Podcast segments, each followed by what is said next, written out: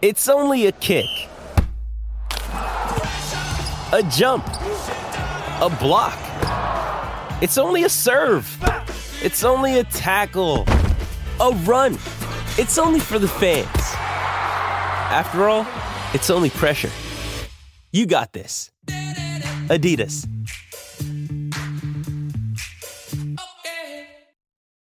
When you need mealtime inspiration, it's worth shopping Kroger, where you'll find over 30,000 mouthwatering choices that excite your inner foodie. And no matter what tasty choice you make, you'll enjoy our everyday low prices, plus extra ways to save, like digital coupons worth over $600 each week. You can also save up to $1 off per gallon at the pump with fuel points. More savings and more inspiring flavors make shopping Kroger worth it every time. Kroger, fresh for everyone. Fuel restrictions apply.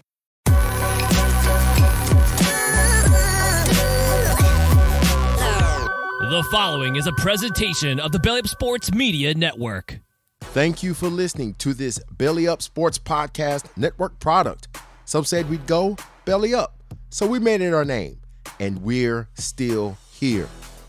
Coming up on the Behind the Mic podcast, Super Wild Card weekend is now over, and we must remember teams with a bye and home field advantage don't always win it all.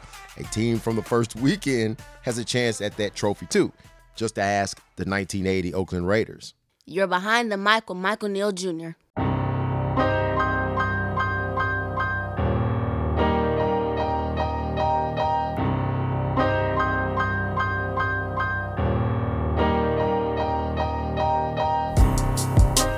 All right, we're back on schedule. It's Tuesday night, people. I got all my papers. You hear them? I got my papers ready. Let's get to it. NFL historians and lovers of sports history, welcome in. This show is for all of you. Everybody that listening, everybody has an ear to hear what I have to say to you. It's cool if you already know this stuff because congratulations if you do, but there's always someone else who does it. This show exists for the sole purpose for those who do not know as much about NFL history. So I am here to enlighten, teach, and learn. It is the Behind the Mic podcast. I am your host, Michael Neal Jr. This show is presented by Belly Up Sports, Belly Up Media, the Belly Up Sports Podcast Network. Go to bellyupsports.com, click on it. Check us out, the stories, the other shows, the merch, the writers, all of it. And you catch us on our home base of Megaphone, also the favorites Apple Podcasts, Spotify, Google Podcasts, Amazon Music, Stitcher, iHeartRadio, and YouTube. Getting right to it. Yeah, the playoffs, right? Takeaways from this weekend. The playoffs are just different. You know the other team has to win or they're going to the house. Period. It's what I like to call the playoff couch. And as a fan, you never want your team on that playoff couch watching like everybody else. And somebody's got to lose, though, even if you're the favorite. Let's get to it. It's the AFC NFC wildcard round rundown. Saturday, AFC Browns, Texans. Joe Flacco, in his career, 5 0 in the wild card round. Of course, that was with the Ravens, right? And according to Adam Schefter of ESPN, seven road wins in his playoff career. One more would move him in front of Tom Brady for the most in NFL history. So after the first quarter, I'm thinking this is coming down to the end. They're going back and forth here. Houston led 10 to 7 after one. Then in the second quarter, briefly, Flacco and the Browns retook the lead at 14 to 10. And of course, on their way out of the grocery store, their bag bottomed out before they got to the car. That great Cleveland defense gave up CJ Stroud touchdown passes numbers two and three before halftime, and the Browns were down 10 points. DeMeco Ryans' defense, on the other hand, for the Texans, did not disappoint. It's to be noted, as great as Joe Flacco has been over that five start, he was four and one in his starts, right? As great as he has been, he did throw eight interceptions to go along with those league leading 13, 13 excuse me, touchdown passes during that span. Well, back to back pick sixes in the playoffs do not help at all. And Stroud became the youngest quarterback in history to win a playoff game, throwing for that 274 yards to go along with his three touchdowns. And you know the game is over when the backup is taking snaps in the fourth quarter. Texans 45, Browns 14, Dolphins, Chiefs, it was cold. there were signs left and right uh, from Chiefs fans that would say things like, I wish it was colder. The fourth coldest game in NFL history was minus four at Arrowhead Stadium this past Saturday night. And I felt bad for anybody who had to cover that game. Anyway, Taylor Swift, she shows up in her Kelce custom made jacket. It was designed by 49ers fullback uh, Kyle wife, Kristen. Designs by Kristen. Yeah, one thing though, I did not know was that the Miami Dolphins haven't won a playoff game since 2000. I didn't know that. And the quest continues. The one thing I would not say is that Miami was not built to play in the cold. It just, I guess they kind of just, it felt that way. But they run the football really successfully uh, pretty much all year long. They had like a two, three headed monster. But it was on a milk carton on Saturday night. Speaking of the 49ers, Raheem Mostert, who used to play for San Francisco, he actually shared the regular season league lead in touchdowns from scrimmage with Christian McCaffrey. They both had 21. Could not get things going on the ground. He only had 33 yards. De'Von Achane, six carries, nine yards. Yeah, nine. And it was like they were, you know, forced to throw the football. And Tyreek Hill, speaking of throwing the football, his first game back in Kansas City, outside of that 53 yard touchdown reception, my guy only had four catches for nine yards. Again, nine. And you already know the defense was uh, for Miami was missing half of their starters. With all that being said, Kansas City, they still only scored two touchdowns. I guess that's pretty good considering what they had done during the regular season. Not the same offenses. Uh, well, I mean, yeah, last year they won it all, but uh, that was just one year sample size. This year, not so much. But there was uh, there, there's some hope there. Hopefully next year it'll only get better. But those two touchdowns were plenty. Isaiah Pacheco continues to run the football like he's going to explode. And rookie sensation Rashee Rice, he is their number one receiver outside of Jason Kelce, Right? Outside of uh, excuse me, Travis Kelce. We'll talk about Jason in a minute. But uh, he caught eight passes from Mahomes, Patrick Mahomes for 130 yards and a touchdown. And the fact that Tua Tagovailoa, that whole Dolphins offense, they couldn't get the ball moving on the regular like they did during the regular season. That credit goes to the Kansas City defense. I love those Chiefs con- cornerbacks, starting with Sneed and then uh, Chris Jones. I mean, he earned his money. That defense, they, they play good defense. Period. Period.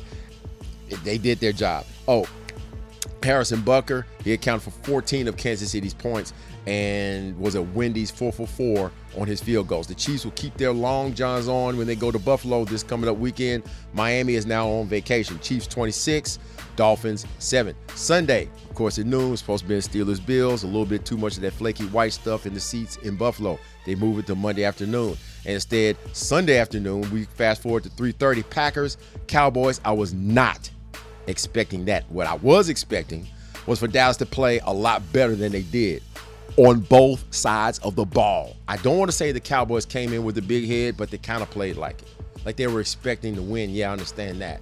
But they just they weren't ready. They, they were not prepared for what Green Bay was going to literally throw at them. But let me start with Dallas. Speaking of throwing the football, Dak Prescott has to throw, stay away from turnovers, right? He throws two interceptions, right? And multiple picks in that same game spells doom. Plus, he was sacked four times.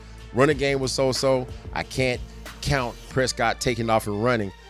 Uh, uh, Pollard, he only averaged what under four yards a carry, so they had no running game. They was just having to throw the football. They was down the whole time. They got in a deep hole quick. It was 14 to nothing in the first quarter. I'm like, oh wow. but the passing numbers for Prescott, they're blown up, you know, for the whole offense because they were down the entire game. Dak threw the football 60 times. He completed 41. He had a 403 yard day. He threw three touchdowns. Of course, that's after throwing two picks. One of them, which was a pick six, returned by Darnell Savage, and then Jaire Alexander should have had one of his own. He stepped out of bounds.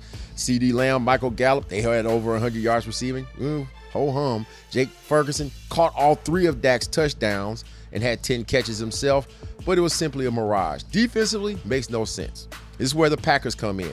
Matt LaFleur had those boys ready to play. Again, Jordan Love, he had three touchdowns too, but point blank period, he's the man, and they did that Dallas defense dirty.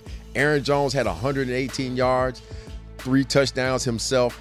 They could not, Dallas could not tackle, nor could they cover a bed with a sheet. Romero Job, Dobbs, excuse me, he torches Dallas for 151 yards receiving, and I can still smell the Cowboys secondary.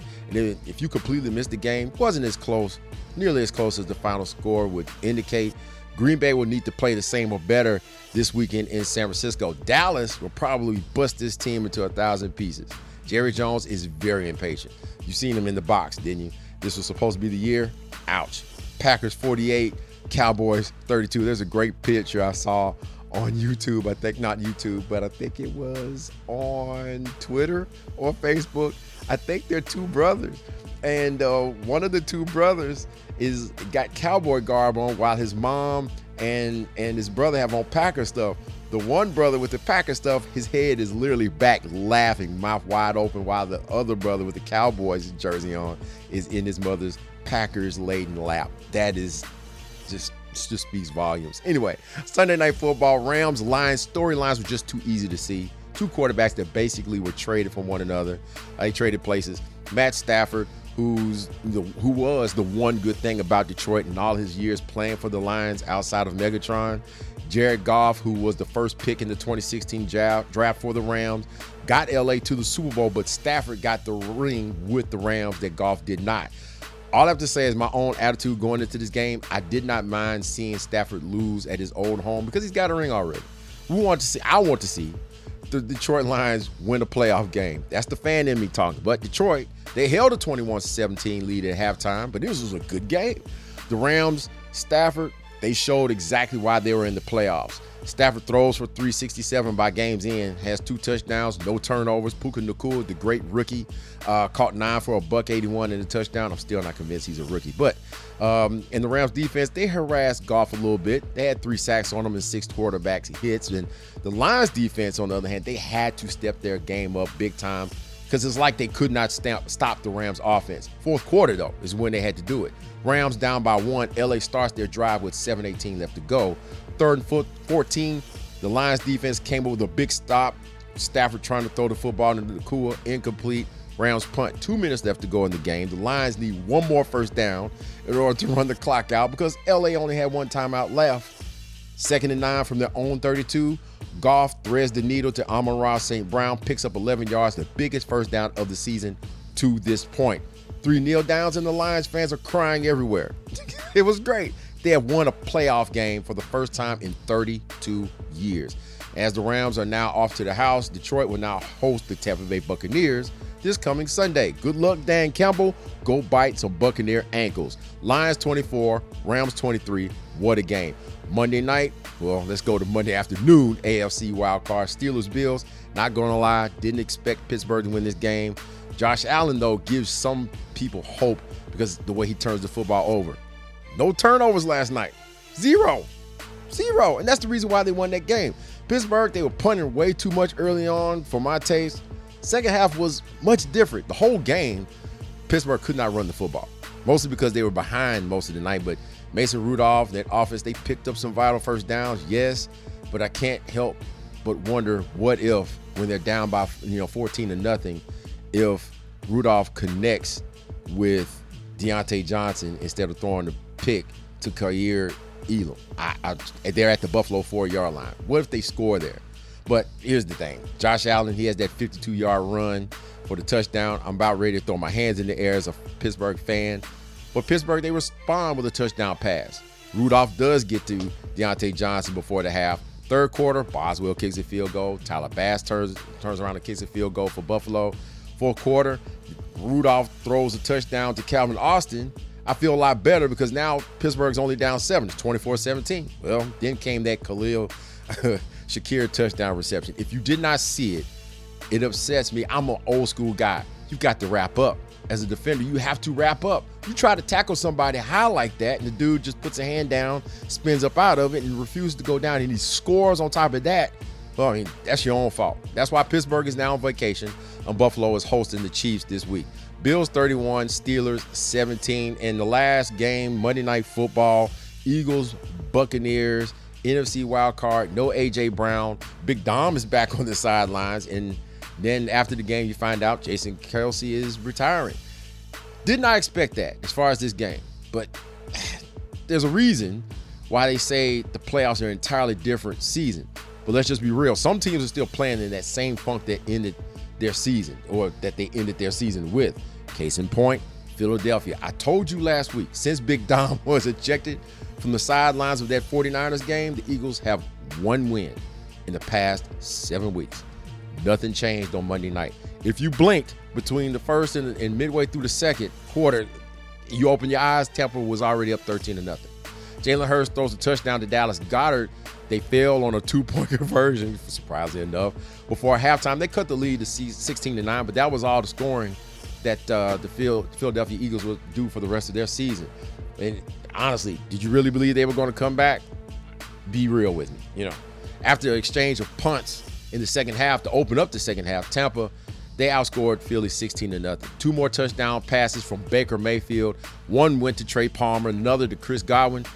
Gave Mayfield three on the night to go along with 337 passing yards. It's not how you do it, you know, it, it really is when. And when Baker Mayfield does this in the playoffs, mean, that that's when you need it, right? Jalen Hurts, that dislocated finger, and that offense, they couldn't get nothing going. It's been like that for seven weeks now. Uh, no running game. DeVonta Smith was the only real weapon the Eagles had. Eight catches for a buck 48, but they kept him out of the end zone. Not bad though, Baker Mayfield, for a quarterback that has played for eight different head coaches on four teams in six years.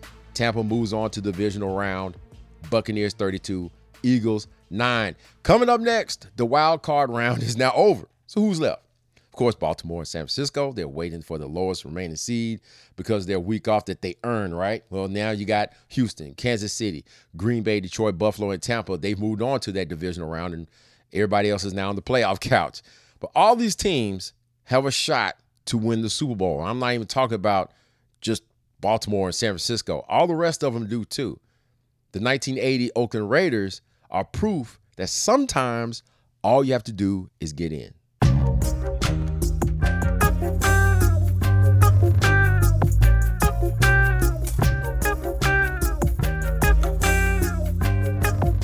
In 1980, the Oakland Raiders became the first wild card team in NFL playoff history to win a championship.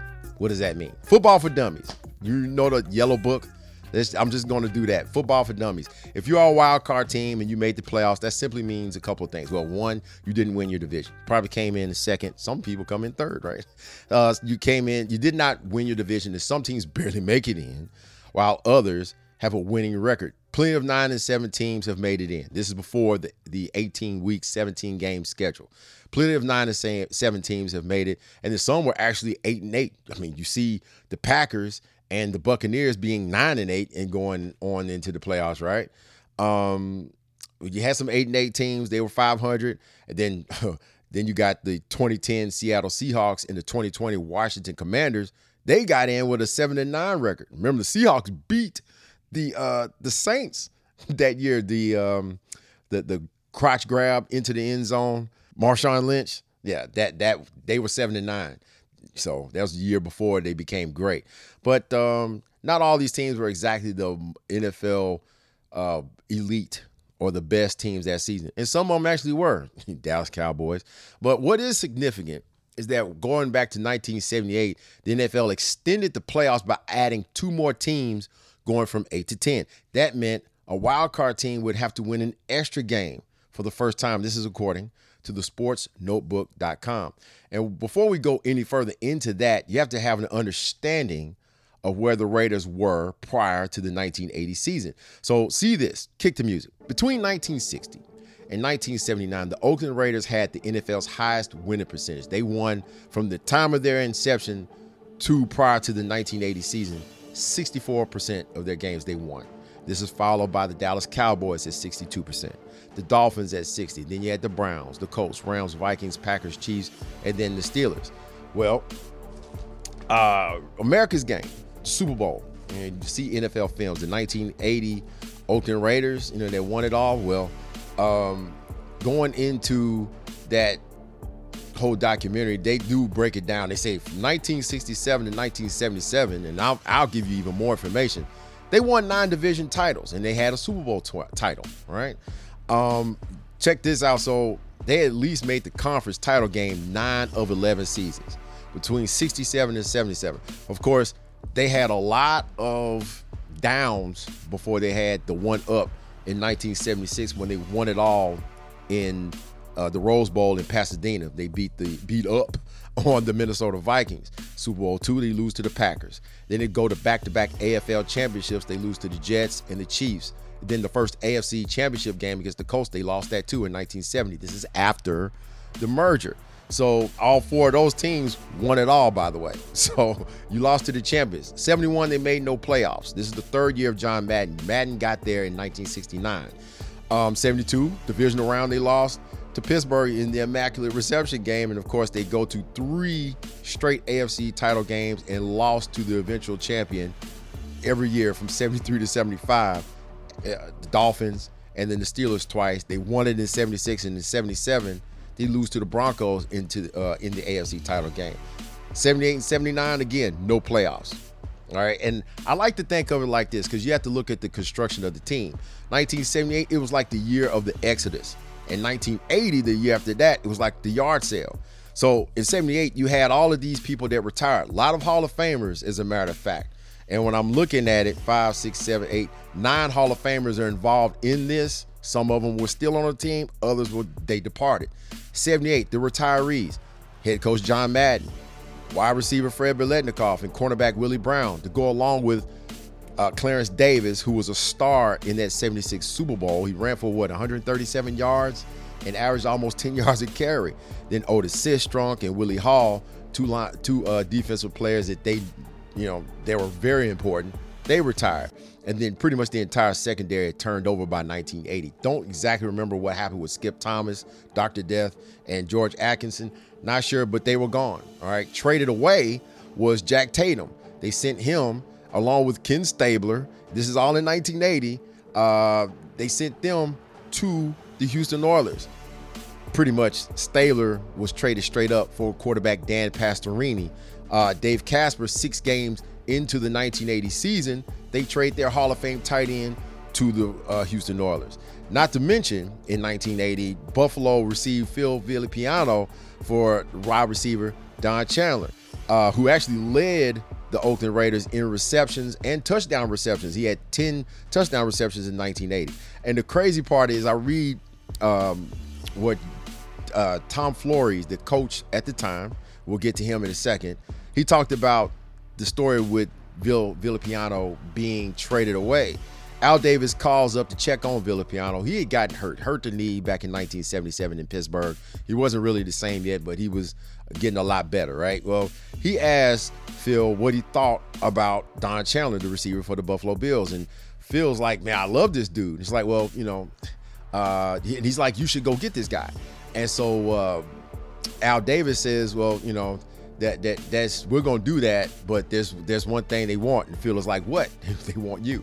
And he's like, no, no, no, no, don't do that. Of course, Al Davis pulled the trigger. He sends Villapiano off, brings Don Chandler in, and that was that. Um, was still there with the Raiders from that 76 championship game, uh, well, the championship team.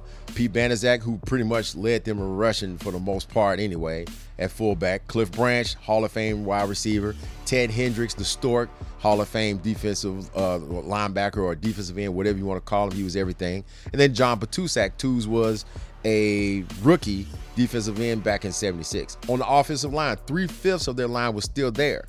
Hall of Famers on the left side, Art Shell and Gene Upshaw. Dave Dalby, who had t- taken over for the Hall of Famer Jim Otto, you know, some years before, was still there going strong. Well, the two guys that started along with them on the right side, right guard George Buehler and right tackle John Vella, they lost their jobs to the new starters, Mickey Marvin and Henry Lawrence. Uh, Buehler ends up in Cleveland in 78, while Vella ends up with Minnesota in 1980.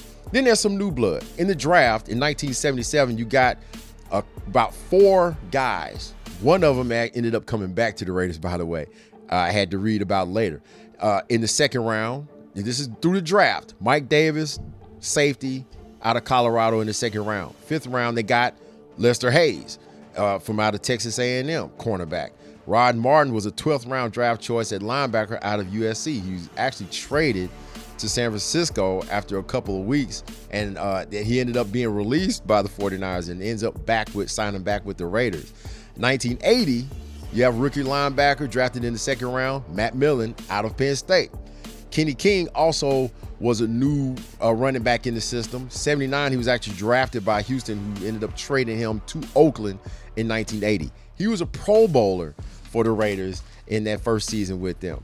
And then there's Tom Flores. He takes over for John Madden. Uh, they did an internal hire. He was an assistant coach, and I think he coached wide receivers, as a matter of fact, and he became the coach in 1979. And then there's Jim Plunkett. Jim Plunkett who was the number one overall pick for the New England Patriots back in 1971. Um, he was the Heisman Trophy winner from Stanford. Never could get the Patriots to the playoffs. He's traded to San Francisco in 1976. And then Al Davis ends up picking him up in 1978 for $100 off of waivers because the 49ers, they were done with him. They cut bait with him too. Um, you know, this is the year that a lot of Raider greats would end up packing their bags. 1980, Plunkett was the backup to Dan Pastorini, who had been selected two slots after him in 1971. During training camp, Plunkett went to Flores and told him that he wanted to be traded. Flores basically talked him out of it and told him basically that you will you'll be better staying with us and we'll be a better team if you stay. And the thing is, Plunkett, he wasn't playing well. And according to Flores, when the Raiders saw him during the preseason with the 49ers, he thought that his arm was shot. Just straight up. So you get to the season itself. So you got the players, all right. You got the base of the players. Um, they were picked last in the AFC West preseason. That, was the prognosticators, the writers or whatnot. They were picking the Raiders to be last. Why? Because they had lost so much. And, and think of it like this. Don't think of they had some Hall of Famers still left on their team. You know, they lost John Madden at coach and then Tom Flores. I mean, just think about it right now. You lose a lot of your greats, right? Let's look back at this paper. You lose off your Super Bowl team, you lose your head coach, uh, one of your best wide receivers is going into the Hall of Fame. You lost pretty much your entire secondary. You lost one of your one one of two good backs. You lose most of your defense. I mean, what what are you supposed? And you missed the playoffs the previous two years. Well, I mean, that that's where it was. Well, let's go ahead and let's fast forward to week five. All right, week five, October 5th. They're playing at home against Kansas City. They go into that game with a two and two record. Pastorini suffers a, a fractured leg uh, against the Chiefs, and it didn't start off very good at all anyway. Plunkett actually comes in, and because this ha- this happens a little bit early, he ends up throwing 52 passes. He's only 20 of 52, throws for 238 yards and two touchdowns, but five interceptions. Five. I mean, he was he was not good. He wasn't really good. Um, and they end up losing the game 31 to 17. And the Chiefs weren't exactly that great. Uh, the Raiders fall to two and two. So the thing is, if you go to the next week, things start to change a little bit on offense, but mostly on defense after these next two weeks, though. Uh, they would pull off six wins in a row. Started in that week six. They beat Air Coryell and the the vaunted San Diego Chargers 38 to 24 in the shootout. Uh, they had a 24 to 10 lead in the third quarter, and Fouts actually tied it at 24 with a run yard run of his own. But then you had Kenny King takes off for an 89 yard touchdown run. Ty Christensen he uh, recovers a muffed kickoff in the end zone, and basically that puts them over the top.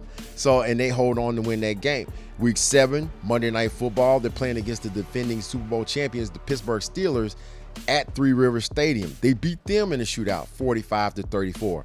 And just as a note, the Steelers did not make the playoffs that year. And so they missed it. They were going for one for the thumb, right? and it just didn't happen for my, my Steelers. Plunk, he goes out, he throws for 247 yards and three touchdowns. Branch scores two of those and has 100 yards receiving. And Ted Hendricks gets two interceptions, and they beat up on Bradshaw defensively. But it's like, okay, we got to cut down on on the scoring. Fast forward to week 12. Uh, the Raiders are now eight and three. Uh, they've won six in a row. They're playing at the vet in Philly. The Eagles are the favorite in the NFC to win it all in front of the Cowboys. Remember, the Cowboys didn't have Roger Staubach anymore. He had retired, and now they're quarterbacked by Danny White. Well, you know, they're pretty good. But the Eagles actually better up under their new head coach, Dick Vermeil. And Vermeil had them at 10 and 1. They're down three to nothing. Okay, the Raiders are. Tony Franklin field goal. Plunkett the branch, they throw an 86 yard touchdown. They connect They're up seven to three. It's the fourth quarter now, and they still have this lead. But Ron Jaworski, who just avoids getting sacked, he hits uh, who's the running back Leroy Harris for a 43 yarder.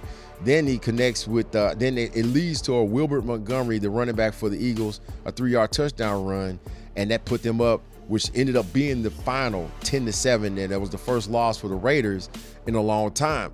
But the key to that game was that Jim Plunkett was sacked eight times. Even behind that that pretty good offensive line, I would say, they he got sacked eight times. Now some like uh, when you watch America's game, you hear um, Gene Upshaw talk about it, and he's like, well, maybe he was just dropping back too far, and and they felt that he was dropping back too deep because he was hurried by the rush. You know, the Eagles had some pretty good guys, and it started with um, Carl Hairston uh, on that defensive line and you know those guys they they did harass Plunkett pretty good, but when it came down to both of these teams, uh, the Raiders would finish the season three and one, and they would end up with a 11 and five record. Philly, coincidentally, who started off 10 and one and went to 11 and one, well, they would only win one of their last three game or last four games. They finished one and three to have a 12 and four record. Still, they were favored to go to the Super Bowl from the NFC side of the, of the, of the rack. So, but by season's end, you had guys like Lester Hayes. This guy was a first team All Pro. He picked off 13 passes, okay, to lead the league. And I think he had set or uh, tied a record. And four more, though, he would have broken it. Four more, uh, yeah, 14 was was the uh, was the NFL record. He had four more called back because of penalties he had 273 yards in returns and only one touchdown, which is surprising to me. Ted Hendricks, he was also an All Pro. He had eight and a half sacks for the season and three interceptions. Uh, and then also on top of that, um, Art Shell on offensive line, he did make another Pro Bowl. Well, when it got down to the playoffs, you know, they had to have a strong finish. And for Plunkett and the Raiders, Plunkett would finish with a 9 2 record as the starter, leading uh, the Raiders to, you know, some some some memorable playoff games, right? So we'll start here. The AFC wild card, those Houston Oilers that they did all this trading with. I'd read in one por- uh, portion um, of some of my studying where the Oilers were favored in the AFC, and I'm I'm trying to figure out why. I mean, I know Dan Pastorini was the quarterback for two of those playoff losses, including the AFC Championship game uh, games with playing against Pittsburgh, and they lost both of them. Well, and you trade him away for Ken Stabler, and Ken Stabler was throwing 30 interceptions the year that he after uh, the year before he was traded. So he was pretty bad. He was the highest paid player. Al Davis said, "Well, you got to blame somebody, and we got to start with the quarterback." but the Oilers were favored, and they were favored in this game by one point. Notice that there's a theme here. They go to Oakland. All right, the Raiders Defense got seven sacks on their old quarterback, Stabler, and two interceptions.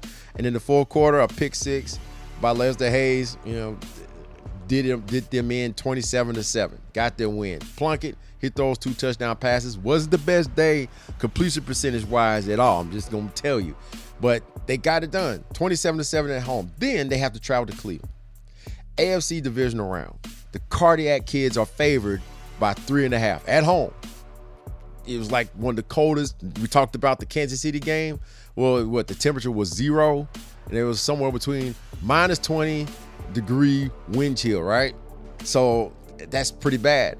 And you have to understand if you didn't listen to my cardiac kids uh, episode, they had played Cleveland had 12 games that were decided by seven points or less, and they were nine and three in those games. They had the MVP quarterback in Brian Sipe, future Hall of Famers like uh, Ozzie Newsome. The defense featured all pros like Lyle Alzado, who would eventually play for the Raiders, Lyle and Clay Matthews, and Ron Bolton, the defensive back.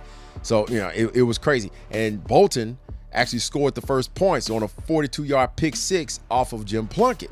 Well, Van Eeghen, he come they come back and they have a pair of two uh, one yard touchdown runs from him, and Cleveland basically countered with two Don Cockroft field goals. All right, remember the name. Fourth quarter, another Van Eeghen touchdown run. Oakland led 14 to 12. All right, in the fourth quarter. There's 2:22 left. They're 85 yards away. Cleveland drives all the way to the Oakland 13 yard line.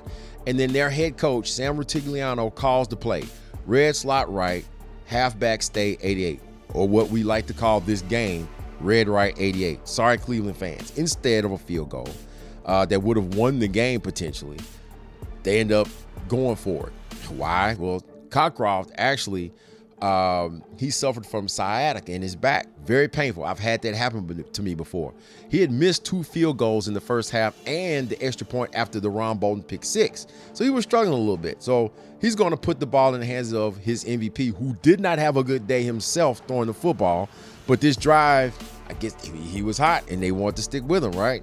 Sipe throws to Newsome, uh, who seemed to be open and think the wind might have caught a little bit picked off by the defensive back with the worst hands on the team, Mike Davis. Yes, that draft pick in the second round out of Colorado ball game. And uh, they move on to the AFC Championship when they faced off against the San Diego Chargers. They were again four point favorites, four point dogs, the Raiders were. Let's just say that. And they split the regular season with Air Coryell. And of course, they had the team. They had the all pros. They had the guys, the receivers. They had Kellen Winslow, John Jefferson, and Charlie Joiner. All three had a thousand yards receiving for this for the year.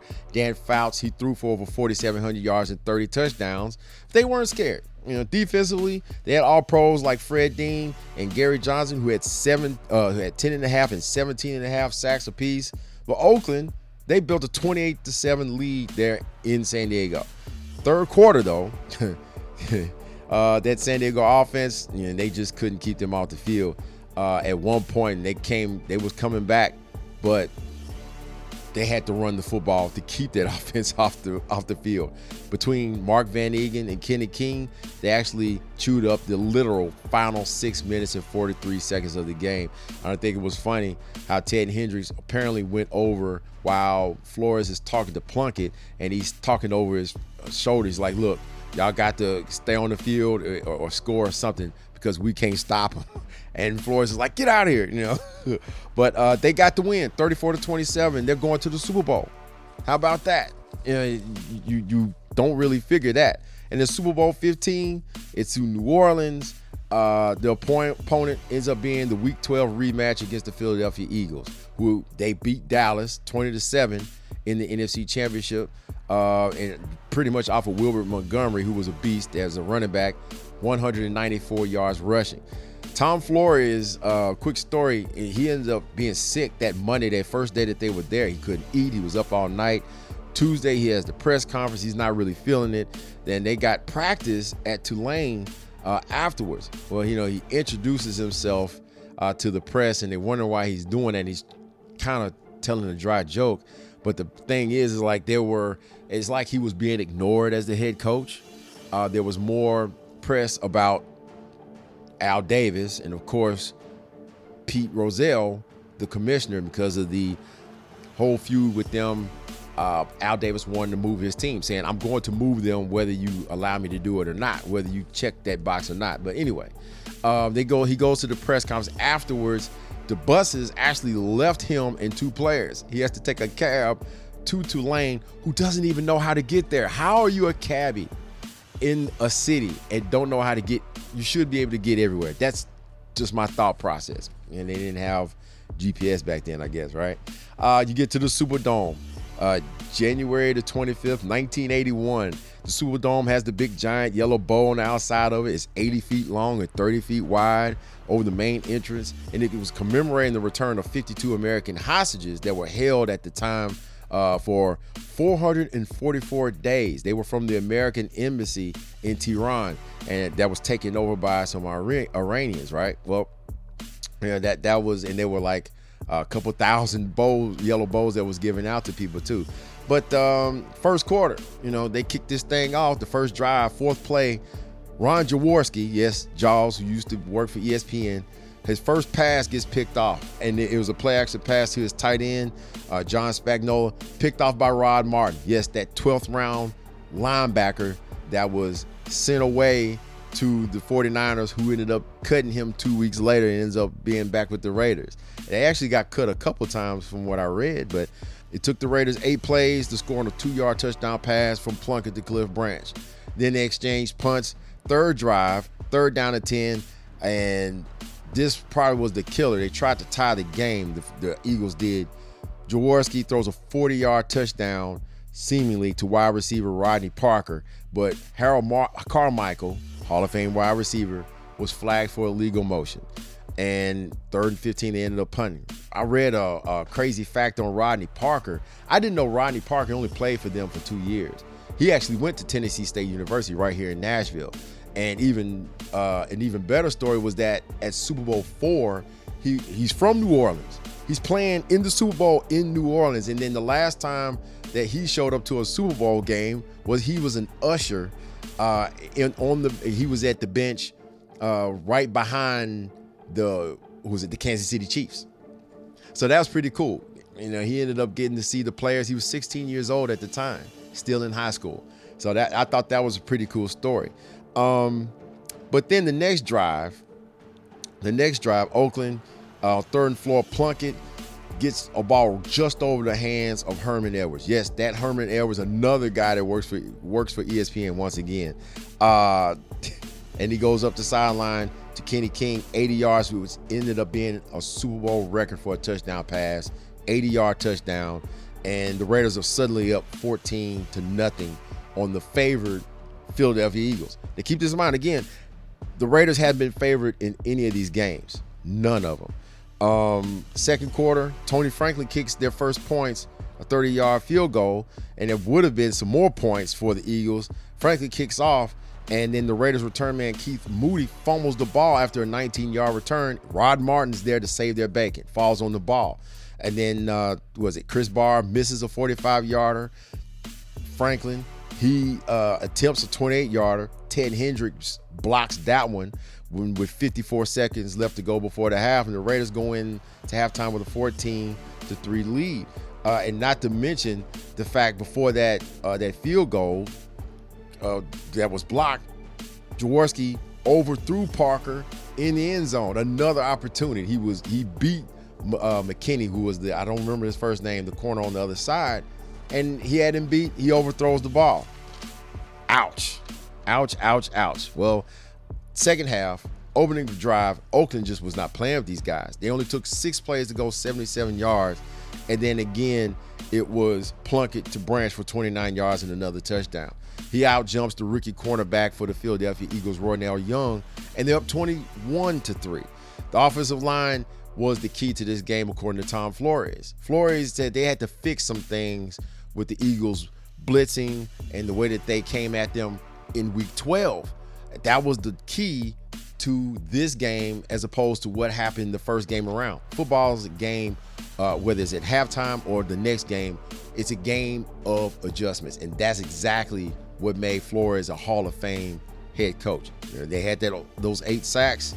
They only had one all day on uh, on Plunkett. I'm, I'm just imagining this one flag that was thrown on one of those Eagles linemen. Don't even know what his name was. If you watch the uh, Super Bowl memories like I do or, or and did, he throws the flag back at the referee because he was flagged, I thing for roughing the passer. they were frustrated. They really were. Uh, and then the Eagles' next drive, Rod Martin picks off Jaws again. He ties a Super Bowl record with that one, and that led to another Chris Ball, uh, Chris Bahr field goal and a 24-3 lead. Philly, uh, they finally got on the board with a touchdown pass, but Plunkett should have, or probably could have rather, thrown another one. They got all the way to Philadelphia's 17-yard line, and Herm Edwards, if he didn't make a great diving swat of a ball to Don Chandler, it would have been another one. Bahr kicks another field goal, and that pretty much completed the scoring at 27 to 10. But it wasn't completely over because Rod Martin set a Super Bowl record with his third interception of Jaworski. And Jaworski on the day had four turnovers, which included a fumble, along with Martin picking him off three times. 27 to 10 win. That I mean, it was awesome. Uh, sometimes it just, it just takes getting in and turning things around, and this is what your backup quarterback, whose career was supposedly finished, uh, Plunkett ends up being Super Bowl MVP. He throws for 261 yards and three touchdowns. Has no uh, no interceptions, no turnovers of any kind. And Plunkett, if you go back to the regular season, he finished with a nine and two record as the starter, leading Oakland to four playoff wins against the Oilers, the Browns, the Chargers, and then another upset victory against the Eagles. They were not favored in any of these games.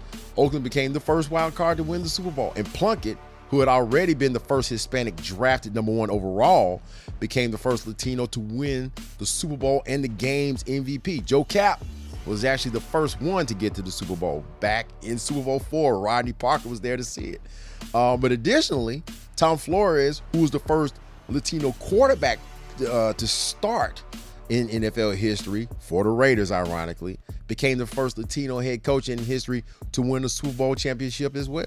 The 80 Raiders, they were the first, but not the only to win the Super Bowl as a wild card team.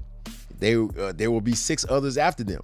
The 97 Broncos, the 2000 Baltimore Ravens. Yes, they were a wild card team.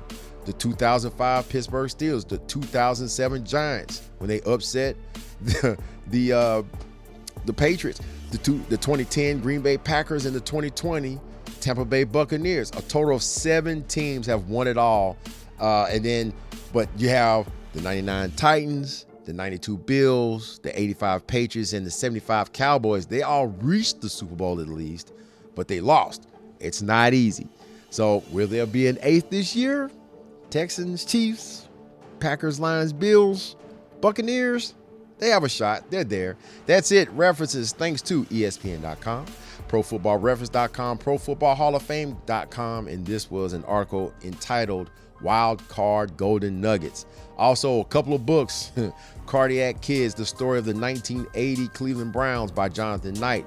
America's Game, the NFL at 100. Jerry Rice and Randy O. Williams are the co authors.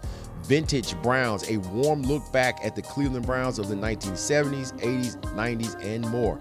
Terry Pluto is the author. Tales from the Oakland Raiders sideline, a collection of the greatest Raiders stories ever told.